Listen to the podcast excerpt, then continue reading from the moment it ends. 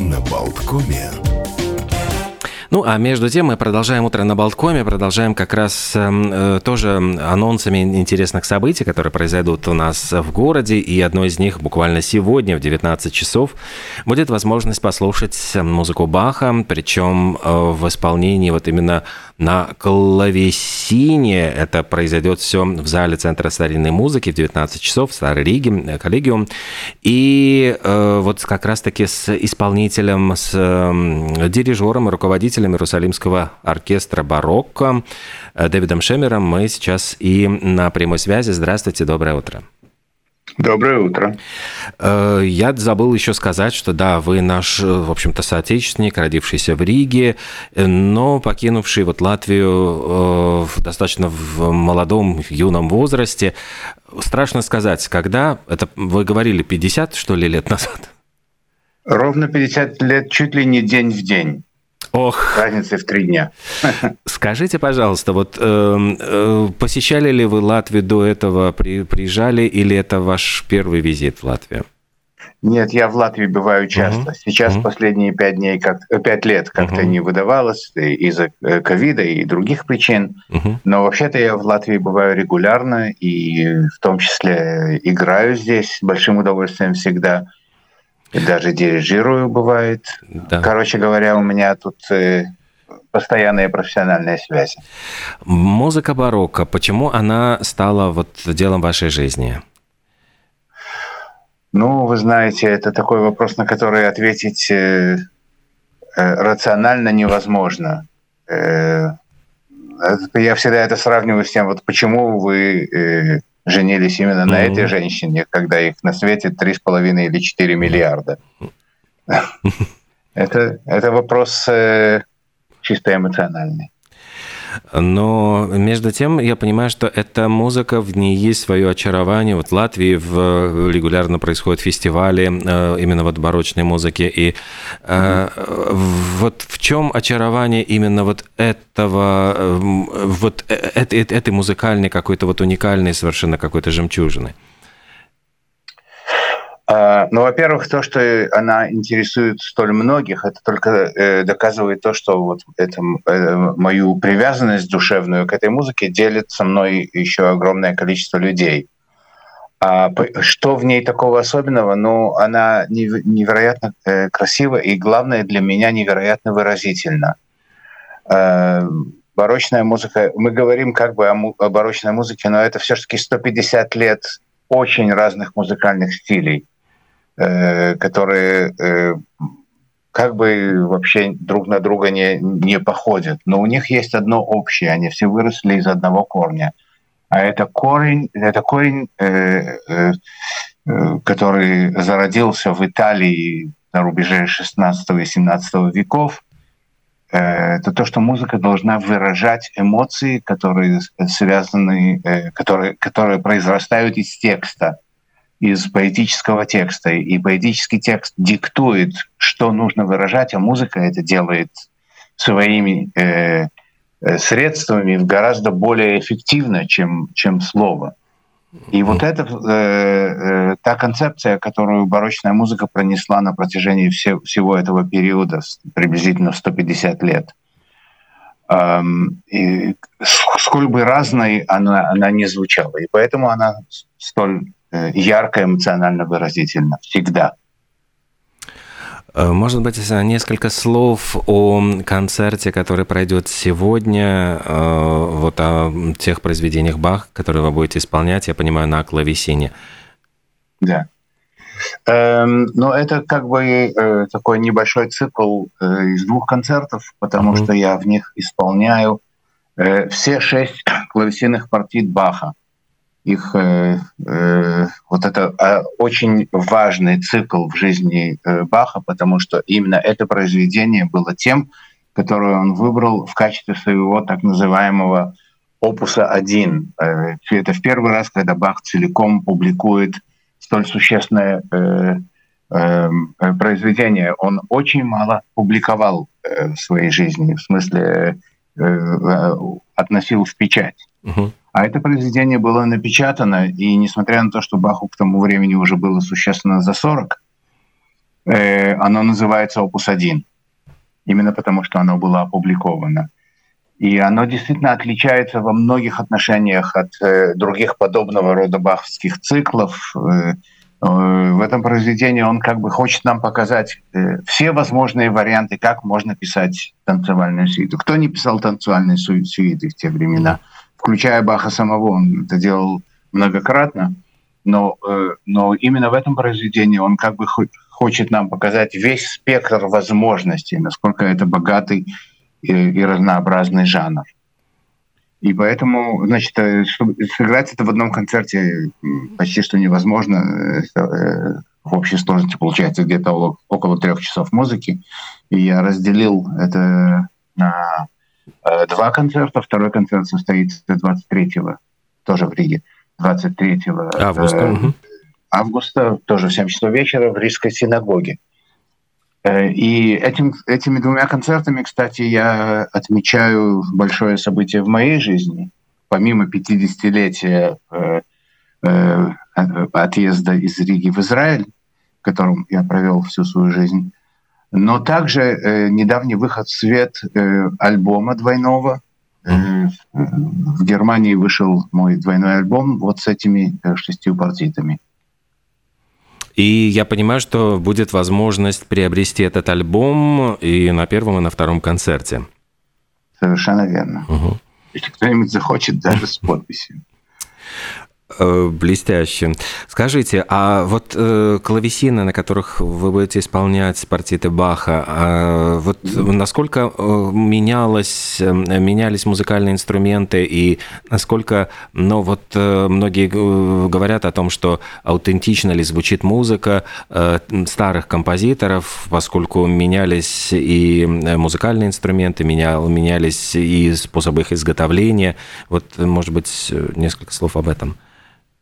Э, да, ну, во-первых, скажем так, э, инструменты менялись всегда, все время. Э, чем раньше, в более ранние периоды мы говорим, то тем больше эти инструменты менялись.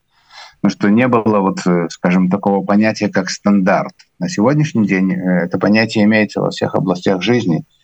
Вы хотите быть в состоянии подсоединить свой компьютер, переезжая, допустим, из Африки в, в Австралию – и поэтому необходимы международные контракты, э, эм, стандарты по многим э, параметрам. А в свое время этих стандартов не было, и поэтому инструменты были разными не только в разных странах, и, и, но даже в разных городах, не говоря уже о том, что в, разных, э, в разные периоды времени.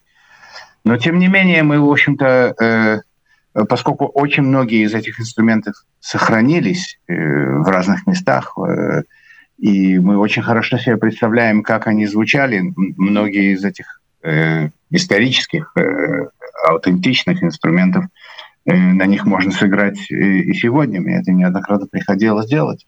И мастера, которые сегодня строят эти инструменты, кстати говоря, не только клавесины, но все инструменты uh-huh. старинные, они строят их э, э, по возможности приближаясь к конструкции, к материалам, к методу изготовления, э, которые были приняты в те времена. Поэтому э, понятно, что когда ты выбираешь инструмент для какого-то э, репертуара, ты стараешься подобрать по возможности инструмент, который будет э, близок именно к этому репертуару. Есть вещи, которые, есть клавесины, например, на которых я бы Баха играть не стал. А, а тот инструмент, который вот мне предоставляется, э, э, это принимаю с большой благодарностью, предоставляется мне для обоих концертов центром старинной музыки, он, в общем-то, вполне подходит под э, этот репертуар, и на нем очень хорошо и удобно э, его играть.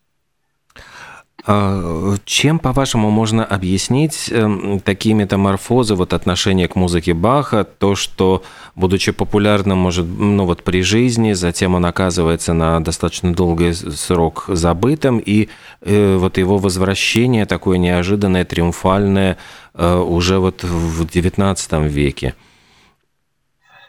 Э, вы знаете, удивительным является именно то, что он вернулся, а не то, что он был забыт. Потому что э, вообще-то, если мы смотрим по истории, музыка всегда была э, современной.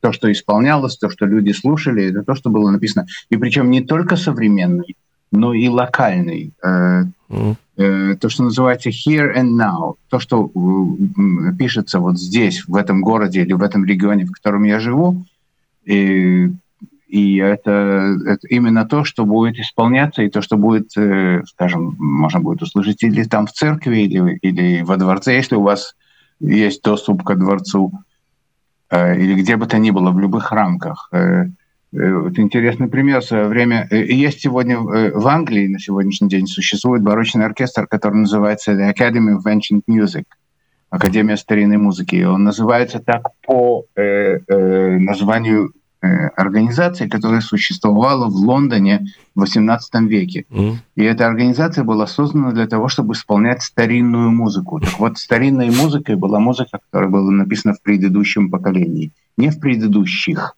а именно в предыдущем, то есть где-то 20, ну, может быть, 30 лет тому назад. И это было э, явление из ряда вот выходящим. А, э, скажем, начиная 19, с 19 века э, человечество, во всяком случае, западное, скажем так, человечество еще начало переосмысливать свое отношение к истории, не только к э, музыкальной истории, но к истории вообще. И поэтому появился огромный интерес к тому, что происходило в прошедшие века. И вот частью возобновления или возникновения этого интереса стало э, возрождение э, старинной музыки, в том числе, в первую очередь, э, музыки Баха. Совершенно из ряда вон выходящее явление в исторической перспективе, которое со временем, вот скажем, до наших дней стало явлением полностью распространенным и совершенно как бы самим собой разумеющимся. Это, этого никогда так не было. А, вот э, чем вы объясняете то, что именно музыка Баха, а не его сыновей, которые вот были в какой-то момент ведь затмевали его а, по популярности, вот именно Иоганна Себастьяна Баха, она э, вернулась и считается сейчас ну, эталоном, можно сказать, вот звучания классики? Ну, во-первых, я бы не сбрасывал со счетов сыновей. Mm. В первую очередь, конечно же, Карл Филипп Мануэля. Его исполняют все больше и больше, и, и совершенно заслуженно. Но, тем не менее, тут, я уже думаю, речь идет о э, совершенно невероятном качестве музыки Иоганна Себастьяна и о невероятной красоте при всей ее, опять же, невероятной сложности. Как, сколь бы сложной она ни была, э, она всегда затрагивает э, самые струны наших, нашей души, если можно так пафосно выразиться.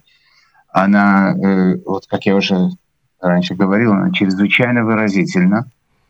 И, и, и я думаю, что это именно то, что э, делает его на сегодняшний день такой, таким популярным композитором. Э, современная академическая музыка, вот почему она, скажем, не имеет такой популярности, как э, все-таки сочинение прошлого. Сейчас вот кажется, что раньше, вот как вы говорите, люди предпочитали слушать свою современную музыку, а сейчас такое ощущение, что вот в академической, во всяком случае, музыке в основном царит вот музыка прошлого. Да, это очень интересный вопрос. Э, э, я вам задам встречный вопрос. Сколько часов у вас есть? Свободного времени? Да. Очень мало, к сожалению, да.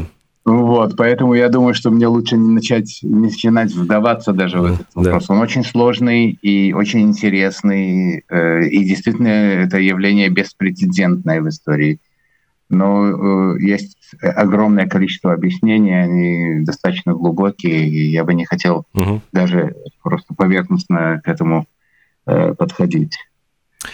Ну что же, я тогда ловлю вас на слове, что мы действительно, может быть, поговорим на эту тему. Это действительно очень, очень интересно и меня вот очень волнует, интересует э, в какой-нибудь mm-hmm. одной из наших будущих э, встреч, и, которые, я надеюсь, состоятся, потому что у нас действительно осталось вот буквально полторы минуты. А, я тогда нашим слушателям просто напомню, что все шесть клавесинных партий Баха, разделенные на два концерта, э, можно будет послушать один сегодня. Это, значит, зал Центра старинной музыки в Старой Риге. И да, в... на улице Вальню 9. Вальню 9 на третьем этаже. Э, и угу. второй концерт пройдет 23 августа в Рижской синагоге. Оба концерта начинаются в 19 часов. Э, билеты можно приобрести при входе или нужно заранее где-то озаботиться их приобретением? А второй концерт бесплатный, насколько мне угу. известно. Угу. А, а на сегодняшний концерт, да, можно приобрести у входа. Угу. И э, исполнять будут э, на предоставленном вот клавесине Центра старинной музыки исполнитель э, Давид Шемер, э, наш соотечественник, вот, который отмечает буквально вот 50-летие э, того, когда он покинул Латвию и эмигрировал в Израиль, дирижер и руководитель Иерусалимского оркестра «Барокко» и преподаватель, профессор, э, по-моему, я сейчас боюсь соврать, может быть, вы скажете, извините, ради бога, вы, вы же преподаете ведете мастер-класс? Я недавно, я недавно вышел на пенсию из а, академии, угу. да, но я угу. очень много лет там преподавал, действительно, в Иерусалимской академии. И я знаю, что у вас в Таллине, когда будут концерты, тоже в ближайшее время будут, будут тоже мастер-классы и, в общем, какие-то очень интересные мероприятия, так что это будет возможность прекрасная э, послушать музыку Баха на клавесине. Огромное вам спасибо, и действительно хочется продолжить разговор, может быть, о музыке Баха и классической музыке. Э, Давид Шемер был с нами на прямой связи. До встречи на концерте. Всего доброго, спасибо. Большое спасибо. Хорошего дня.